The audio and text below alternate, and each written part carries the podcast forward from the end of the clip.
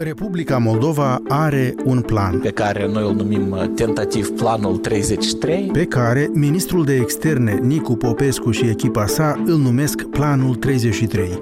Denumirea vine de la numărul de capitole pe care trebuie să le negocieze cu Uniunea Europeană o țară candidată la aderare, în cazul nostru Republica Moldova. Dar Planul 33 este mai mult decât atât.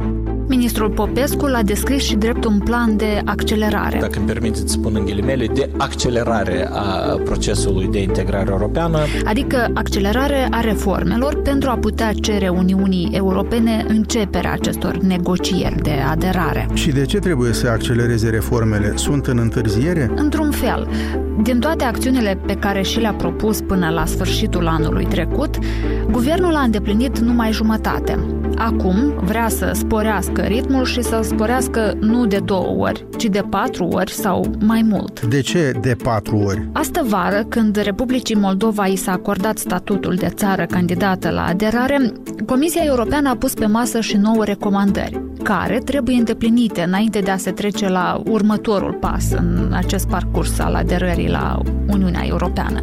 Guvernul s-a uitat la cele nouă recomandări și a spus că le va îndeplini într-un an, adică până în iunie 2023. Pentru fiecare recomandare a indicat și data limită a realizării.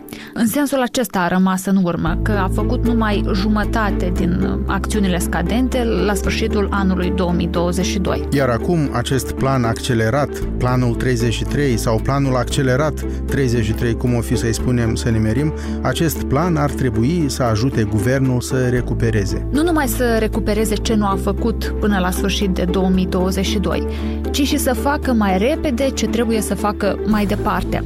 Acum, termenul limită pe care și-l autoimpun autoritățile este nu iunie 2023, ci martie 2023 pentru realizarea tuturor celor nouă recomandări. Adică anul trecut a făcut numai jumătate din ce și-a propus, iar concluzia a fost nu că s-a grăbit asumându-și un calendar prea ambițios, poate, ci că trebuie să-și propună un plan și mai ambițios decât atât. Așa pare, dar există o problemă. Ok, Experții și chiar Uniunea Europeană spun autorităților că nu e neapărat să facă reformele repede. Important e să le facă bine, că graba poate să strice treaba. iar noi am face bine să ne prezentăm odată Cristina, iar apoi să explicăm pas cu pas de ce nu a prea mers primul plan de acțiune al autorităților și care este planul B. Ai vrut să spui planul 33. Eu sunt Cristina Popușoi, jurnalista Europei Libere, specializată în problemele integrării europene. Iar eu sunt Alexandru Eftode, autorul acestui podcast, Reporterii, în care repovestim prin viu grai pentru cei care preferă să ne asculte, nu neapărat să ne citească sau privească, povestim o dată pe săptămână despre proiectele, temele la care lucrează reporterii Europei Libere pentru alte platforme, pentru site-ul nostru moldova.europalibera.org, pentru paginile noastre de Facebook și Instagram, pentru canalul de YouTube. Thank you so much. I can be very brief. Um, I warmly congratulate President Zelensky, President Sandu, President Zurabishvili, all three Când liderii countries țărilor din Uniunea Europeană au decis la summitul lor de vară la Bruxelles pe 23 iunie 2022 să ofere statut de țară candidată Ucrainei și Republicii Moldova și să promită același lucru Georgiei, This is a moment of great satisfaction. o auzim pe președinta Comisiei Europene Ursula von der Leyen făcând anunțul, There can be no better sign of hope for the citizens of Ukraine, Moldova and Georgia. Acesta a fost unul din cele mai neobișnuite momente în istoria extinderii Uniunii Europene.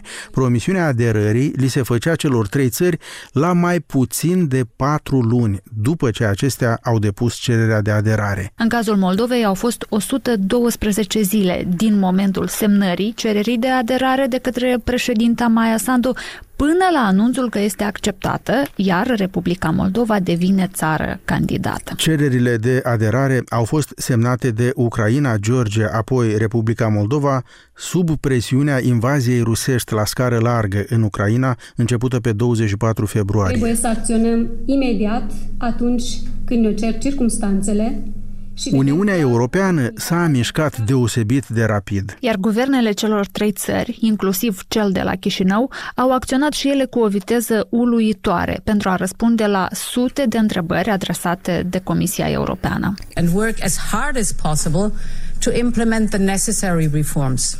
Comisia Europeană a fost mulțumită cu ceea ce a aflat din răspunsuri, a recomandat satisfacerea cererilor de aderare ale celor trei țări, iar liderii europeni au spus și ei da pe 23 iunie 2022.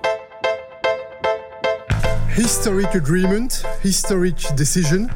Today, we have decided to recognize the European perspective of Ukraine, Moldova, and Georgia Cristina, erai în acele clipe la Bruxelles. Care a fost atmosfera? Ce s-a întâmplat la conferința de presă la care s-a făcut anunțul? Da, eram la Bruxelles și îmi amintesc că era o sală plină de jurnaliști la Consiliul um, European. Thank you for your patience and uh, welcome to our press conference. Toți eram în așteptare, dar anunțul oficial a venit mai întâi pe uh, pagina de Twitter a președintelui Consiliului European, Charles Michel, și apoi după asta am mers la conferința susținută de cei trei uh, lideri, Ursula von der Leyen, Charles Michel și Emmanuel Macron, unde au făcut, iată, acest uh, anunț. We have decided to grant candidate status to Ukraine and Moldova. Atmosfera a fost cu adevărat uh, încinsă acolo și cred că a fost foarte important pentru că, iată, Republica Moldova primește statut de țară candidată la aderare. Ok, președinta Comisiei Europene Ursula von der Leyen, președintele Consiliului European Charles Michel, dar și președintele francez Macron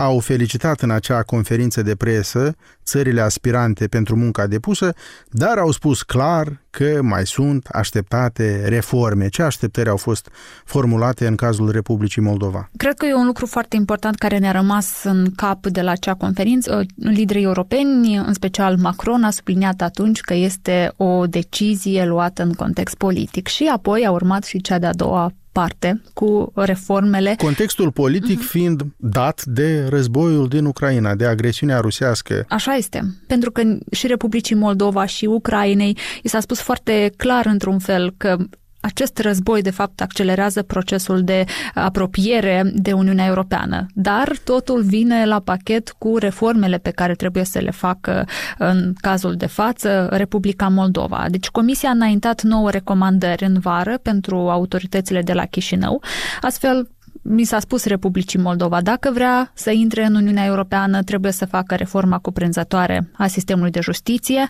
să lupte în continuare cu corupția, să combată criminalitatea organizată, să se ocupe de deoligarhizare. Din cele nouă recomandări, jumătate au fost recomandări pentru a face schimbări în sistemul de justiție. La Chișinău, președinta Maia Sandu, cea care semna cererea de aderare a Republicii Moldova la Uniunea Europeană cu, cu câte zile mai devreme, Cristina? Cu 112 zile mai devreme. Da, de fapt, cu 113, pentru că vorbim deja de ziua ulterioară anunțului. Președinta Maia Sandu așadar a făcut o conferință de presă la Chișinău pe 24 iunie.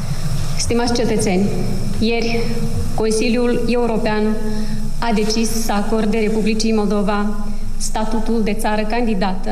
Pentru Dar la acea conferință de presă, președinta Sandu a fost întrebată de jurnaliști Doamna Sandu, vreau să vă întreb care sunt pașii următori, care este ce calendar al reformelor există. Dacă există un asemenea calendar. Există claritate pe reformele pe care trebuie să le facem până la sfârșitul acestui an. Sunt vizate mai multe domenii, dar în special combaterea corupției și reforma justiției, alte acțiuni care trebuie să îmbunătățească Cristina Cristina, autoritățile de la Chișinău vedeau în cele întâmplate o șansă enormă, o cale către ieșirea din sărăcie, anihilarea corupției.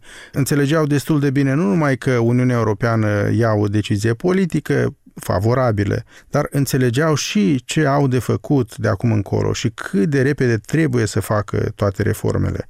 Cum au procedat așadar autoritățile de la Chișinău mai departe? Ceea ce au făcut autoritățile după această decizie e să își traseze un plan de acțiuni au început să muncească la el, practic, din primele zile după ce Republica Moldova a primit acest statut de țară candidată la aderare. Ideea este următoarea, că după ce Comisia a înaintat Republicii Moldova nouă recomandări, Autoritățile au transformat aceste recomandări în 60 de acțiuni. Ok, cele nouă recomandări au devenit 60 de acțiuni, trebuiau îndeplinite pentru ca Republica Moldova să poată cere începerea negocierilor de aderare. Negocierile de aderare sunt ultima etapă a pregătirilor de intrare a unei țări în Uniunea Europeană, iar când această etapă se încheie, liderii țărilor membre decid dacă acceptă țările aspirante și în ce condiții. Deci este limpede de ce trebuiau îndeplinite cele nouă recomandări, dar de ce și-au luat autoritățile un an? Cum se explică acest calendar, că până în iunie 2023 trebuia să îndeplinească recomandările? Cred că autoritățile de la Chișinău și-au uh, trasat acest obiectiv din simplu motiv că atunci, adică în uh, iunie 2023, va fi un nou summit al Uniunii Europene și eu cred că autoritățile de la Chișinău speră că până atunci vor putea să îndeplinească aceste recomandări, mai ales că un termen la fel de optimist pentru autoritățile de la Chișinău ar fi ca subiectul uh, următoarei etape a relațiilor dintre Republica Moldova și Uniunea Europeană, și anume negocierile de aderare, să fie discutat la un summit european de la sfârșitul anului viitor. Adică intenția lor de a face reforme repede este cumva de a prinde cel mai apropiat summit european la care ar putea să readucă în discuția liderilor europeni situația din Republica Moldova. Până aici totul este clar. Când Uniunea Europeană a decis să acorde Republicii Moldova statut de țară candidată, acesta a fost un moment de mare încărcătură politică și simbolică. Agresiunea rusească în Ucraina a împins aceste țări să caute refugiu, cum spuneam, sub umbrela europeană, dar europenii știau foarte bine care este starea de lucruri în Republica Moldova, cât de pregătită este ea de o eventuală aderare și cât de greu sau ușor îi va fi să finalizeze pregătirile. Dovada faptului că înțelegeau foarte bine europenii acest lucru a apărut însă abia în luna ianuarie anul acesta. Da, a apărut abia în luna ianuarie și um, Europa Liberă a fost prima care um, a vorbit despre acest raport pentru că am reușit să obținem acest proiect al raportului analitic cu ajutorul corespondentului nostru de la Bruxelles, Ricard Iosviac. Hello, hello, hello. Hi, Ricard. Do you hear me? Do you hear me well? Uh, very well. Do you hear me well? Și acest proiect de raport pe care noi l-am văzut inițial uh, la mijlocul lunii uh, ianuarie arăta cum a evoluat Republica Moldova în cele peste 30 de capitole de cooperare cu Uniunea Europeană. Deci cuprindea astfel de domenii ca agricultură, știință, cercetare, achiziții publice, relații externe. Practic, tot. Basically, this is the second half of the opinion. Principalele constatări ale raportului, care trebuie să spunem din nou, se refereau la situația de uh, până în iunie 2022. In, in June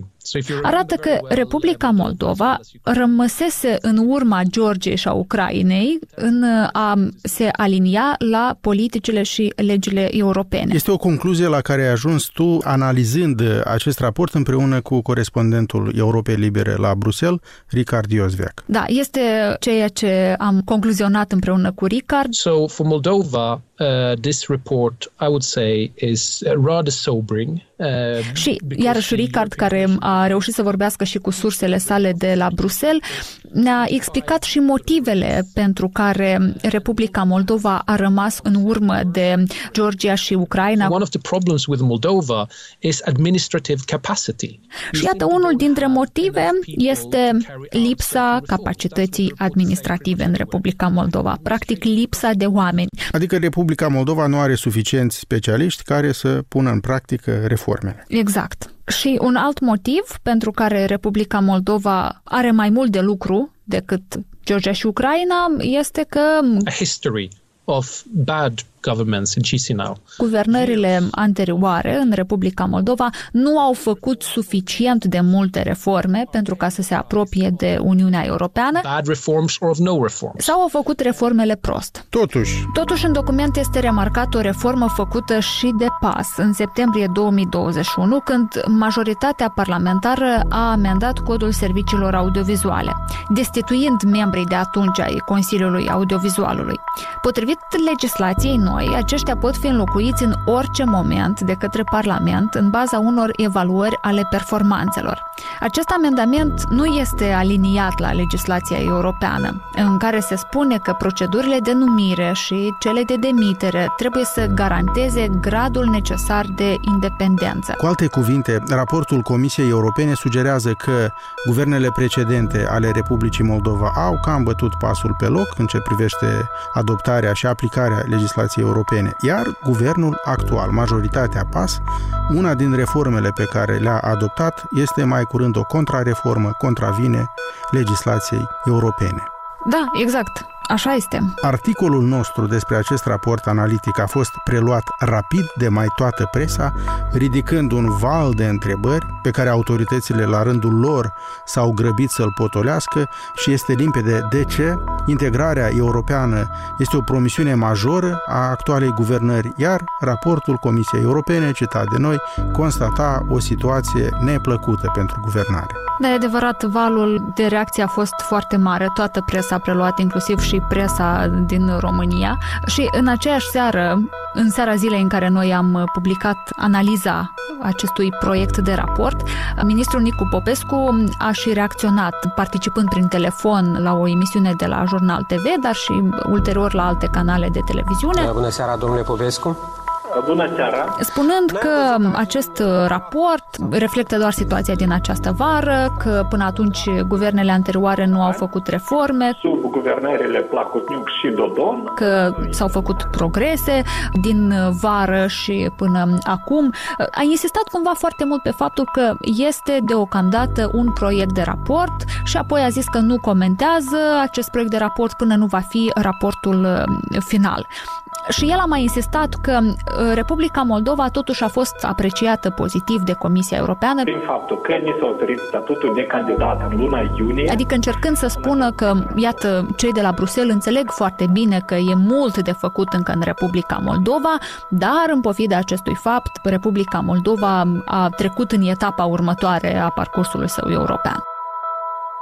Ok, vicepremierul Popescu, ministrul afacerilor externe și integrării europene, a spus toate acestea, insistând însă că ceea ce am publicat noi nu este decât un draft, o schiță de raport, nu raportul oficial și, prin urmare, nu poate comenta nici el la modul foarte oficial. Dar iată că... Dar iată că, la 2 februarie, Comisia Europeană a publicat acel raport în mod oficial și are, din câte am reușit să cercetăm până acum, exact același conținut ca în proiectul văzut de noi.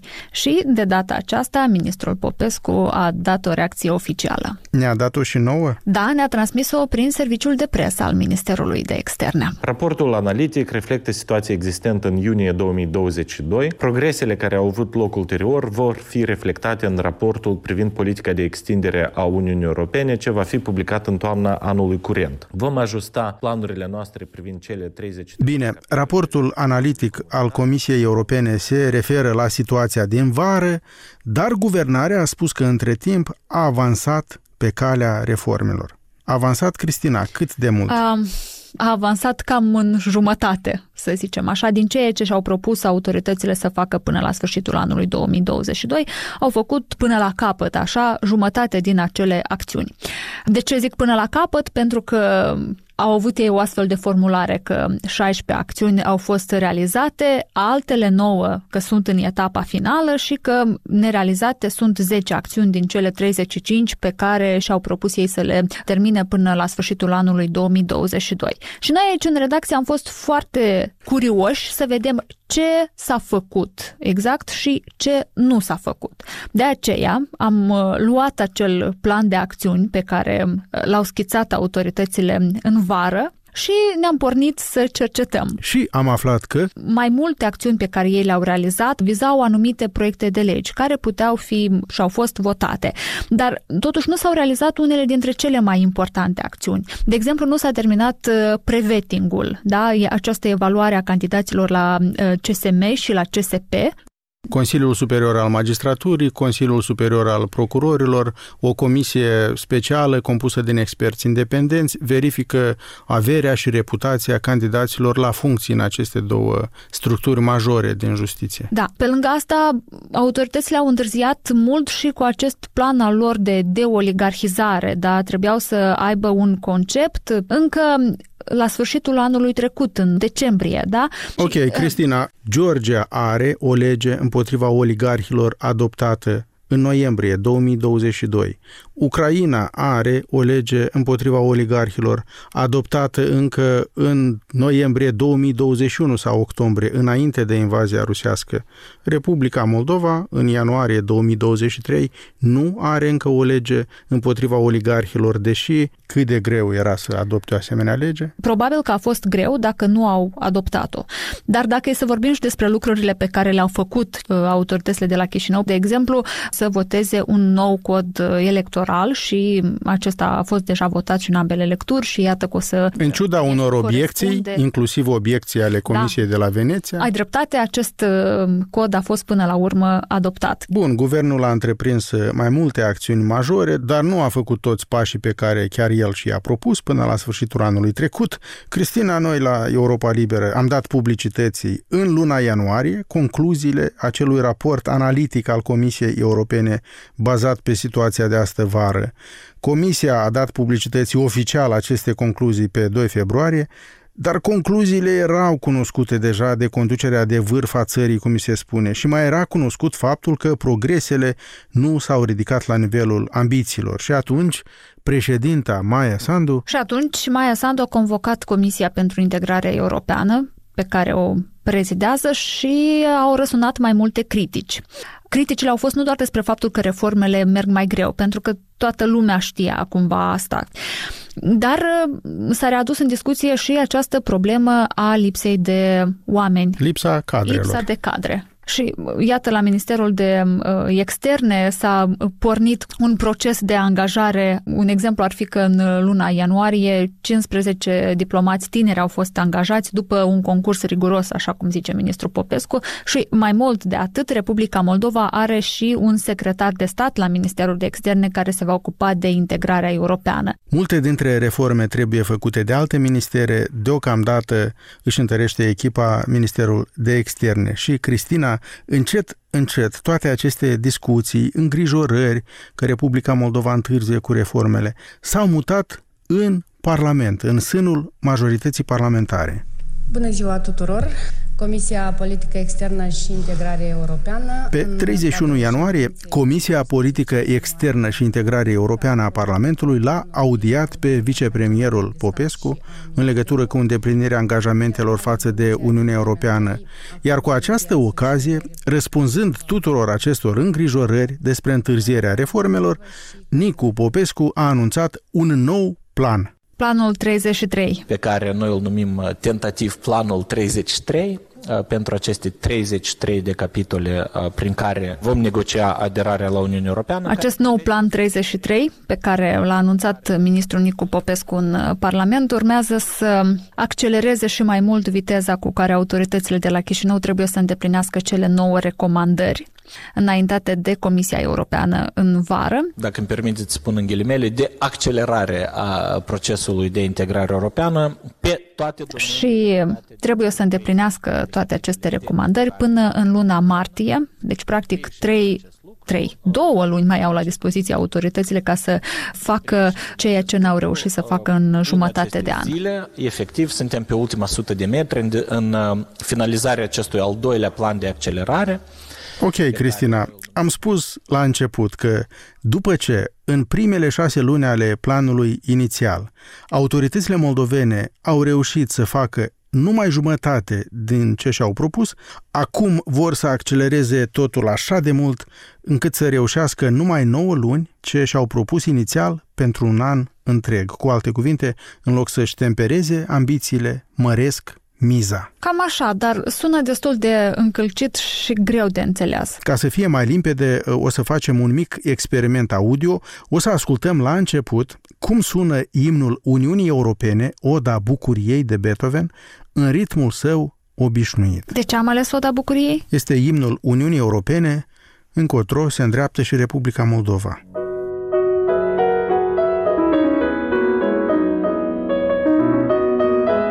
Iar acesta este ritmul normal al melodiei și în experimentul nostru acestui ritm iar corespunde și ritmul în care ar fi trebuit să se miște autoritățile moldovene cu reformele potrivit planului lor inițial. Cel pe un an de zile. Da, cel pe un an de zile.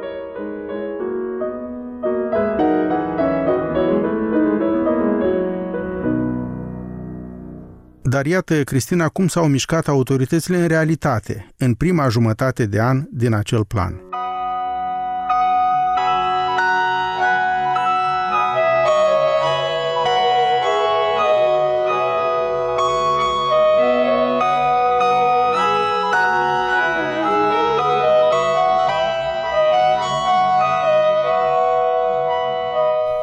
S-au mișcat de două ori mai lent și am redus și noi în jumătate viteza Odei Bucuriei. Da, am redus și noi în jumătate ritmul la care cântă Oda Bucuriei. Iar acum? O să-l mărim de patru ori. O să-l mărim de patru ori ca să vedem, sau mai bine zis să auzim, cu ce viteză vor să se miște autoritățile până la sfârșitul lunii martie.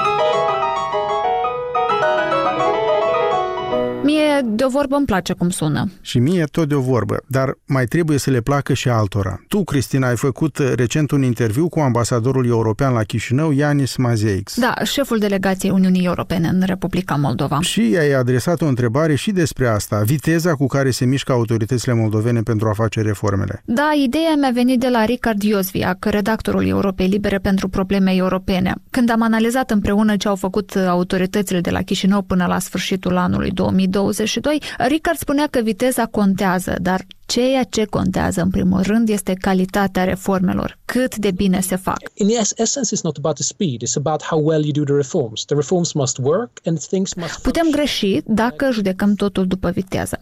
De exemplu, se pot adopta uh, toate măsurile rapid, toate proiectele de lege se pot vota rapid, ca mai apoi să constatăm că s-au făcut doar pe hârtie. If you're just doing it on paper, it doesn't work, it will backfire. Deci, practic, nu funcționează și ni se întorc împotrivă. Ok, și ce ți-a spus ambasadorul uh, Mazeix? Ce ți-a răspuns? Păi mi-a spus cam același lucru. For us, it's not only important that things are being done, but also how they are being done. Pentru Uniunea Europeană nu este important doar ca lucrurile să fie făcute. Contează și cum sunt făcute. Because obviously it is you can do things faster Evident, poți face lucrurile mai repede, spune ambasadorul, dar calitatea procesului poate avea de suferit.